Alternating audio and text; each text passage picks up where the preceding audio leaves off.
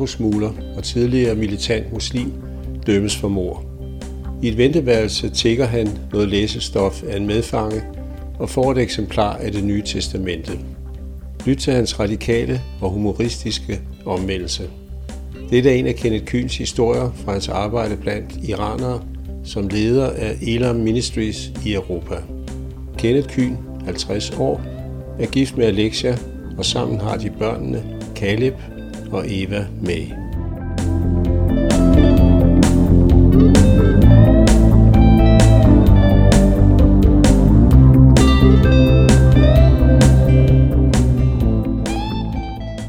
Du er vokset op med kristne forældre. Hvordan blev du selv en kristen? Åh oh, ja. Først tak fordi jeg måtte være her i dag og dele lidt om øh, mig selv og det jeg laver. Øh, jeg tror egentlig ikke, jeg har sådan en meget øh, en fortælling med sådan øh, et stærkt skifte eller en pludselig begivenhed, hvor jeg kan sige, der kommer jeg til tro. Som mange andre, der er opvokset med troen øh, i hjemmet, så var den der jo altid, og jeg tror egentlig, relationen til Gud var der altid, men jeg kan, jeg kan se tilbage på en række tidspunkter, faktisk flere, hvor jeg sådan måtte overgive mit liv til Gud. Og det oplevede jeg allerede som helt, helt barn. Altså, jeg kan huske episoder, hvor jeg har været måske fire år gammel, og jeg har siddet i, i menigheden, øh, og der var gudstjeneste, og jeg forstod ikke alt sådan med min forstand, men pludselig, især under eftermøderne, så kunne jeg mærke Guds nærvær, og så kunne jeg godt blive meget berørt af det, og begynde at græde, og jeg ville gerne være en del af bønden, der skete foran, og gik frem og sådan nogle ting. Så jeg husker fra meget tidlige tider, ligesom det der hellige ved, at Gud var nær, og at han kaldte på mig, og jeg, og jeg ville være der, hvor han var. Hvad er Elam Ministries, og hvordan blev du leder af arbejdet i Europa? Jamen, det er jo så en historie, som, øh, som jo udspringer af, af den vandring, jeg har været på. Det, det er jo interessant, nu er jeg blevet 50, ikke? så begynder man at tænke sig lidt på, øh, hvad der er sket, og, og, og øh, det der med, Gud har jo en måde at lede os på, som vi ikke kan gennemskue, når det sker. Jeg startede som ret ung i efter gymnasietiden og arbejdede med unge danskere i, øh, i, i den kirke, jeg var en del af.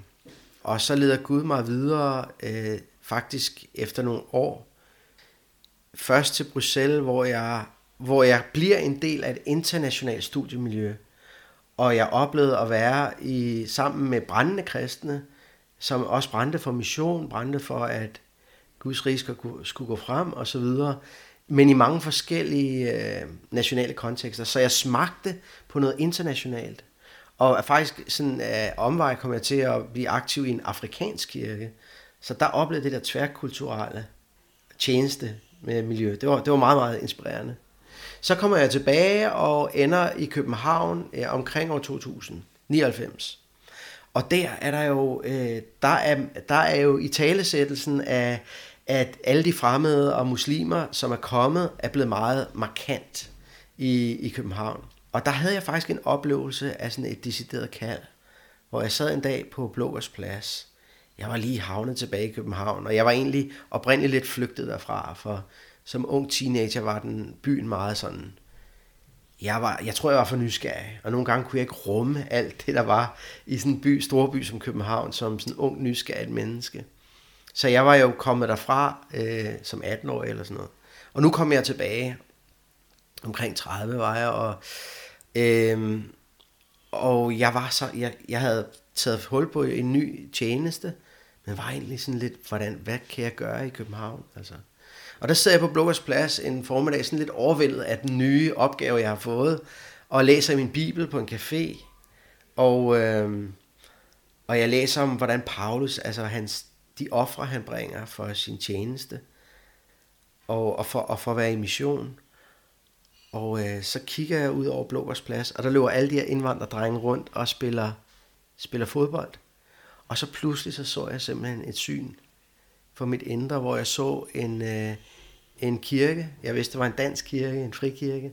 Men når jeg kiggede over forsamlingen, så var det en blandet forsamling med rigtig mange mellemøstlige. Altså helt klart med reference til de her mellemøstlige børn. Og de stod og løftede hænderne, og, og tårerne trillede ned af deres kinder. De stod og tilbad Gud. Øh, og og der, der vidste jeg virkelig, at, at jeg skulle være med til at gøre et eller andet, som øh, ville bryde den der homogenitet, der er, øh, altså at vi er mest danskere i kirkerne, og række længere ud. Så det var sådan øh, en kaldsbevidsthed, jeg fik der. Så lang historie kort, så begyndte vi i 2004, var jeg med til at plante en ny kirke, og øh, der oplever vi jo at først og fremmest at være danske unge mennesker igen, der kommer til, men vi fik lokaler inde på Nørrebro, midt på Nørrebro, i, øh, i øh, et sted, hvor der også var mange øh, foreninger, etniske foreninger. Og så var jeg i England, og der, der kendte jeg godt Elam Ministries øh, gennem min hustrus familie. Og jeg blev inviteret med på en konference, der oplevede en kirke, øh, der havde 100, 100 nye iranske troende, øh, og var til en konference og så det, og mærkede det her miljø, altså med nye kristne, der var konverteret fra islam, og det rørte mit hjerte.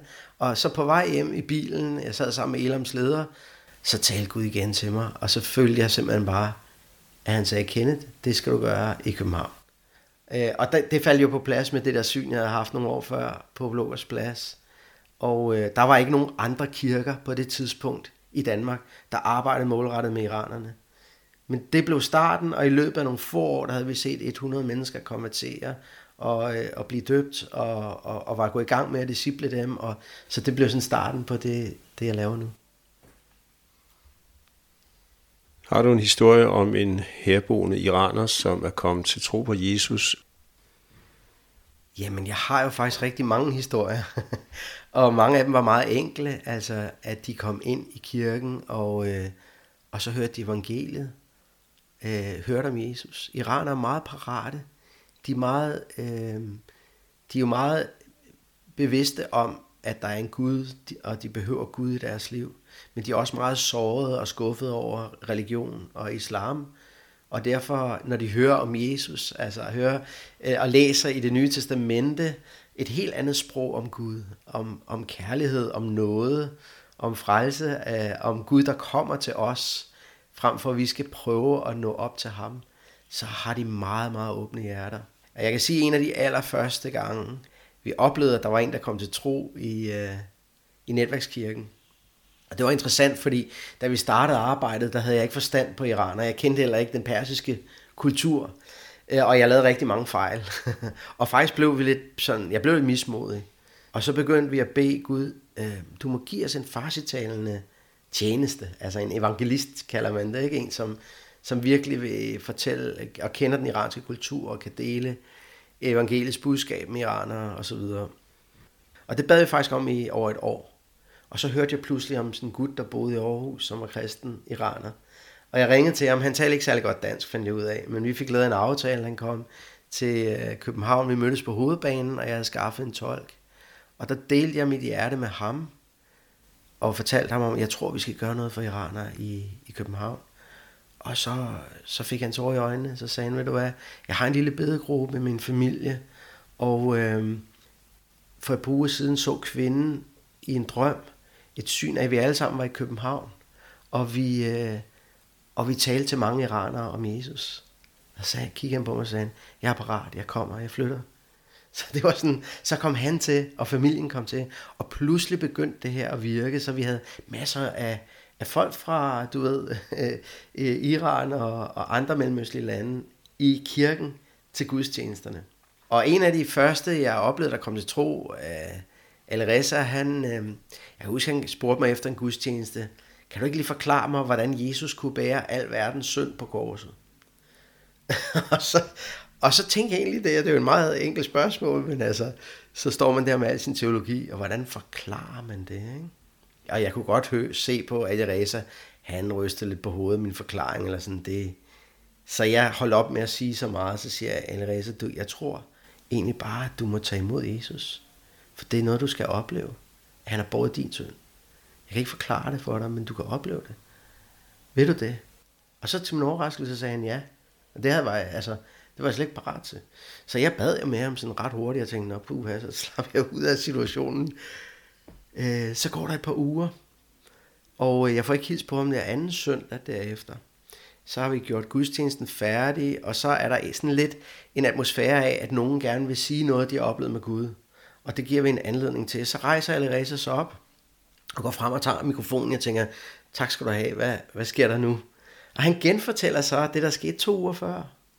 Den her, det her spørgsmål, han havde, og mit forsøg på at forklare, og hvordan jeg siger til ham, du må tage imod Alireza, og hvordan han bad den her bøn. Og så sagde han, efter den dag, der har alt været forandret. Og så siger han, og Gud er begyndt at svare på mine bønder.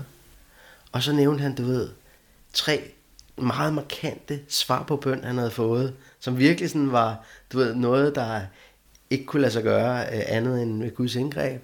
Og så sagde han, det viser bare, hvor stor en kraft der er i at bede i Jesu navn. Og jeg sad bare sådan, jeg følte mig virkelig som en tilskuer til et eller andet. Gud tog ud af hænderne på mig og sagde, det handler ikke om dig, Kenneth. Det er min tid, det er min anledning. Og hele kirken var selvfølgelig berørt af det. Så det, det var sådan den første, jeg kan huske. Vil du fortælle historien om Ali? Vi snakkede sammen om uh, Ali i uh, Bulgarien. Så en af de store ting, uh, Elam Ministries arbejder meget inde i Iran og i Afghanistan. Uh, faktisk primært med den forfulgte kirke der, men også helt ud over hele uh, verden faktisk, hvor der er, er flygtninge fra Iran og Afghanistan. Og, og mit område er, og med mit team er jo så Europa. En af de ting, som vi, som vi prioriterer højt over alt, hvor vi arbejder, det er uddeling af, af Nye Testamenter. Øh, fordi at, at det er en nøgle til, at mennesker kommer til tro. Altså iranere, der læser det nye testamenter, og også de 40 procent af afghanerne, som taler det samme sprog, så dem medregner vi. Når de læser det nye testamente på persisk, på farsi, så sker der noget. Altså. Så det, det skrevne ord er virkelig nøgle til omvendelser, men også selvfølgelig i discipleskab. Og i det tredje, som vi fokuserer rigtig meget på, det er at, at, at, at træne ledere. Så det sidste øh, halvandet år, eller to år, der har vi uddelt over øh, 100.000. Jeg tror, vi tæt på 130.000 nye testamenter i Europa. Ali, han, øh, han kom til tro på den måde, at øh, ja, egentlig så var han militant muslim tilbage i øh, Iran i mange år, da han var ung og slået ihjel for sin tro, altså meget voldelig faktisk. Så blev han forfulgt efter revolutionen, den islamiske revolution, hvor Khomeini vendte sig imod de militante også, selvom de egentlig ville gerne ville støtte ham. Og han blev fordrevet og ender i Bulgarien, hvor han indleder sådan en, en øh, kriminel løbebane øh, og tjener rigtig mange penge på at smule narko og arbejder sammen med den østeuropæiske mafia. Øh, og øh, sådan, det er lukrativt økonomisk, men det er også en, en, en spiral af vold og, og øh, forrådelse simpelthen. Han ender med at slå to mennesker ihjel og øh, bliver dømt for det ene mor, som han så betaler sig til en meget, meget lavere dom for, øh, fordi han havde så mange penge, og det kunne man i hvert fald øh, i, i Bulgarien på det tidspunkt. Men øh, det korte og lange er, at han sidder i et venteværelse på et tidspunkt her i løbet af retssagen og keder sig. Og så sidder der en anden iraner, og øh, så siger han til den her iraner, har du ikke noget, jeg kan læse i? Og den anden siger, nej, det har jeg ikke. Så siger Ali til ham, ved du hvad, jeg tror, du har noget. Øh, bare, bare giv det til mig. Øh, og, og gutten der siger til ham, ah, jeg har noget, men altså, jeg er sikker på, at du ikke gider læse det. Siger han, og Ali siger, kom nu bare med det. Så den her gut, han tager det nye testamente, et af vores nye testamenter, øh, som er sådan den mest gængse udbredte oversættelse i dag. Øh, det tager han op af sin taske. Han er ikke selv en kristen. Han har fået det her nye testamente af en evangelist, en gadeevangelist, der givet det til ham. Og han har stukket det i lommen, og han tager det op og giver det til Ali. Øh, og en lang historie kort, Ali ender i spjældet i Bulgarien og tager det nye testamente med og begynder at læse. Og i starten der er sådan meget undrer han sig. Han griner lidt, siger han til mig, af, af de her mirakler. Og man kan da ikke gå på vandet, eller finde, finde penge i munden på en fisk. Og sådan. Altså, han synes, det er, det er sådan lige lovlig højspænd. Men han er grebet af historien om Jesus og læser videre. Og øh, når også ind i Rom, helt ind i Romerbrevet. Og en nat, hvor han, eller en sen aften i fængslet, hvor han læser, at han nåede til Romerne 10.17. Og det skriftsted, han læser, er, at øh, hvis du med din mund bekender Jesus som Herre, og i dit hjerte tror, at Gud opvagte ham for de døde, skal du blive frelst. For med hjertet tror man til retfærdighed, og med munden bekender man til frelse. Og Ali sagde til mig, da han læste vers, så, så faldt tyren for ham. Og pludselig så blev evangeliet bare åbenbart for ham. Pludselig forstod han simpelthen det med, at Jesus døde for mig og det her kald til mig. Og så vækkede han alle sine kammerater, for der stod, at han skulle bekende, og han er fra muslims baggrund, det er meget bogstaveligt. Så han vækkede alle sine fængselscelle øh, kammerater, og han sagde, jeg er bandet og svoglet, for jeg havde meget grimt sprog, jeg vidste ikke andet dengang. Men nu skulle de simpelthen op, og, og så skulle de sidde og være vågne, fordi de skulle høre mig bekende, og så fortalte jeg dem, at jeg troede på, at Jesus var herre, og jeg troede, at Gud havde opvagt ham for de døde, og nu ville jeg give mit liv til ham, fordi jeg ville blive frelst. Og det, øh, det gjorde han så, at det forvandlede hele hans liv. Og øh, han blev så disciplet lidt af en fængselspræst fra Bulgarien. Og efter han kom ud af fængslet, hvor han næsten havde slidt det nye testament op, han har genindbundet det selv. Øh, men så tog han jo kontakt til Ilom, fordi øh, han vidste, at vi havde udgivet øh, Bibelen der. Og han var en del af vores træning. Jeg var i Serbien i år og, og rejste rundt med Ali til nogle øh, flygtningelejre, som ingen besøgte. Og øh, vi havde en lille smule nødhjælp med øh, Serbien er jo mega fattigt. Altså bedrøveligt øh, land at være i øh, på grund af fattigdom, og flygtningelejrene er så kummerlige. Så de har hårdt brug for nødhjælp, og det var kun begrænset, hvad vi kunne tage med os. Men vi stod ude i bjergene der flere steder, og, og bare sende, vi kunne ikke gå ind i lejren, det måtte vi ikke, men vi kunne bare sende besked ind, der står et par iranske præster, eller farsitalende præster, eller hvad de sagde, og og, øh, og, og vil gerne have kontakt, eller vil gerne øh, besøge jer. Og så kom simpelthen iraner ud af lejrene. De kom altså med åbne hjerter og taknemmelighed, og vi gav dem et par kasser af, hvad vi havde. Hygiejnebind og øh, lidt til børnene og så videre. Men egentlig det, jeg oplevede, det var, at de var taknemmelige for nødhjælpen, men de havde virkelig sådan, altså iraner og afghaner, de er klar over, at det håb, de søger, ikke bare materielt. Øh, de havde spørgsmål til troen de havde spørgsmål, teologiske spørgsmål, og vi, så vi delte evangeliet med dem, og vi bad for dem, og oplevede egentlig Guds nærvær der midt i skoven, eller hvor det var. I en af flygtningelejrene var der en ung mor, som, øh, eller en ung kvinde, hun havde stadig hun havde tørklæde på, hvilket er ofte et tegn på, hun ikke sådan rigtig er blevet kristne endnu, ellers er det måske frygt for andre, især blandt afghanerne kan der være repressalier. Men anyway, jeg så, hun havde tørklæde på, og så pludselig følte jeg sådan i mit hjerte, at jeg skulle bede særligt for hende. Så øh, jeg kaldte sådan på hende og sagde, vil du ikke komme herover? Alles, alles opmærksomhed rettede sig jo mod hende. Og så følte jeg også, at der var et eller andet med sygdom. Du ved, nogle gange så kan Helion prikse til en. Så siger jeg til hende, at øh, er der noget specielt, jeg skal bede for? Så siger hun, ja, min datter ligger inde på centret, og hun er rigtig syg. Okay, så vil jeg bede om, at Jesus vil helbrede hende. Så jeg bad jo sammen med hende og velsignede hende, men bad også om helbredelse for hendes datter og så videre. Og lidt senere er bønden så overstået, og jeg står og snakker med nogle, en anden kvinde, som viser sig at være hans veninde. Og pludselig så er der en, der hiver mig i ærmet, og der står den her kvinde med hendes lille datter på armen, som simpelthen altså, smiler og stråler og er livlig og røde kinder. Og så kigger den her kvinde på mig, og så siger hun, hun har det meget bedre nu, siger hun, ikke? Og sådan, man kan se smilet i hendes ansigt. Og veninden der visker så til mig og siger hun, min veninde der, hun er ikke en kristen endnu. Hun har lige fået det nye testamente, og hun læser ivrigt i det. Men hun vil gerne være helt sikker på, at det der med Jesus, det er det rigtige. Hvorfor bruger I ordet rejse og medrejsende i jeres program? Billedet med en rejse er egentlig meget sådan bibelsk. Det der med, at vi, vores liv er en rejse. Og især vores trosliv. Altså når vi møder Jesus, begynder der en rejse imod en ny destination. Så vi bruger det særligt om vores måde at lave discipleskab på.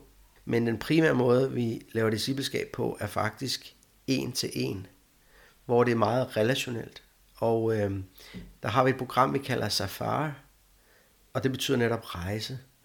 Og øh, vores erfaring er, at når en ny muslim kommer til tro fra persisk baggrund, de første tre måneder af deres liv med Jesus er den vigtigste tid. Der er leret helt blødt og, og, kan, og kan formes meget let af Gud. Og der er det meget vigtigt med discipleskab. Så derfor har vi lavet det her safari-program, den her rejse, som var 100 dage. Og i løbet af de 100 dage, der er der 30 trin man går igennem, og, og der har man så en medrejsende. Altså, det, og den medrejsende, det er en trone, som bruger de her 30 trin, og det er super enkelt. Øh, det handler egentlig om, at man, øh, man, man gennemgår selvfølgelig nogle temaer. Det kan være bøn, det kan være evangelisation, det kan være at tilgive dem, der har forbrudt sig imod en. Eller noget andet af det grundlæggende, som Jesus lærer os. Og så, øh, men man skal ikke være den store underviser, altså man læser skriftsteder sammen, man deler sin egen erfaring, øh, vidnesbyrd selv, og den undervisning, der er, den ligger så i nogle små videoklip på internettet. Så en, en almindelig kristen kan være en medrejsende. Og på den måde ser vi faktisk, at folk de bliver kristne, og dem, der bliver kristne, de og bliver disciplet, også lærer disciple andre igennem safari. Så lige nu i Iran, der er der rigtig mange, der bliver disciplet på den måde. Og selv i Iran, eller i Europa, der oplærer vi hamsafaris, altså medrejsende, som via internettet øh, er med til at disciple folk i Iran. Så for eksempel Amir på mit team, han, øh, han er hamsafar for, jeg tror, 12 mennesker. Men igennem dem, så sent som her til morgen, skrev han en mail til mig om, at Abdel Fars er lige blevet kristen inde i Iran. Og han blev kristen, fordi Reza, som er i safar med Amir, altså min teamkammerat, Reza, som er i Iran, har vundet Abdel Fas. Og faktisk har vi allerede plantet to husmenigheder, altså huskirker, ud bare af Amirs netværk. Så, øh, så det er en rigtig god måde at øh, en til en at se, at øh, den enkeltes liv bliver forankret i Jesus bliver iraner virkelig frelst bare i anførselstegn ved at læse det nye testamente? Ja, altså det er jo ikke en eller anden øh, sådan automatik. Der er jo en baggrund. For det første tror jeg, at det handler meget om Koranen og religionen. Den måde, Koranen har været en byrde på. Altså iranere får at vide, de taler persisk, det er et meget smukt og meget poetisk sprog. Ikke? Og de får at vide, at du skal læse Koranen, det er Guds ord, det er på arabisk. De bryder sig ikke om arabisk egentlig. Altså sådan generelt. Og det var fordi arabisk bliver ligesom undertrykkende i forhold til deres eget sprog. Og de er tvunget til at læse Koranen på, på arabisk, og de undrer sig vel egentlig over, hvorfor kan Gud kun tale arabisk, ikke? Altså, når vi har sådan et flot sprog, og han har skabt det hele. Så det, der er sådan en afstand til det. Og så er Koranen jo, det, det er jo lovreligion, ikke? Så når de pludselig får det nye testamente og kan læse Guds ord, som jo er super poetisk. Altså, vi er jo vant til at, men det skete i de dage, at der udgik en befaling fra kejser Augustus. Vi er vant til de tekster. Men det er jo meget poetiske tekster. Hele det nye testamente er fyldt med poesi. Jeg er det sande vintræ. Ikke også? Altså, det er jo fyldt med alle de her billeder, som er meget mellemøstlige, og det er meget i den persiske poetiske tradition også i forvejen. Og så kan de læse det på deres eget sprog, og så er det evangeliet, de læser. Det gør noget ved dem. Det, gør, det, det er simpelthen en nøgle, som Gud han bruger.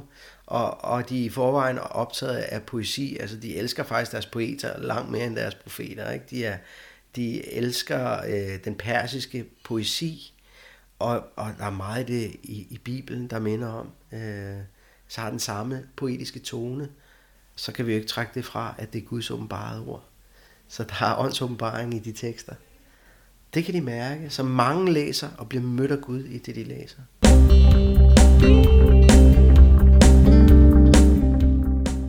Optaget og redigeret af Bjørn Hansen. Kenneth Kyn søger nogen, der vil bede for ham og hans tjeneste.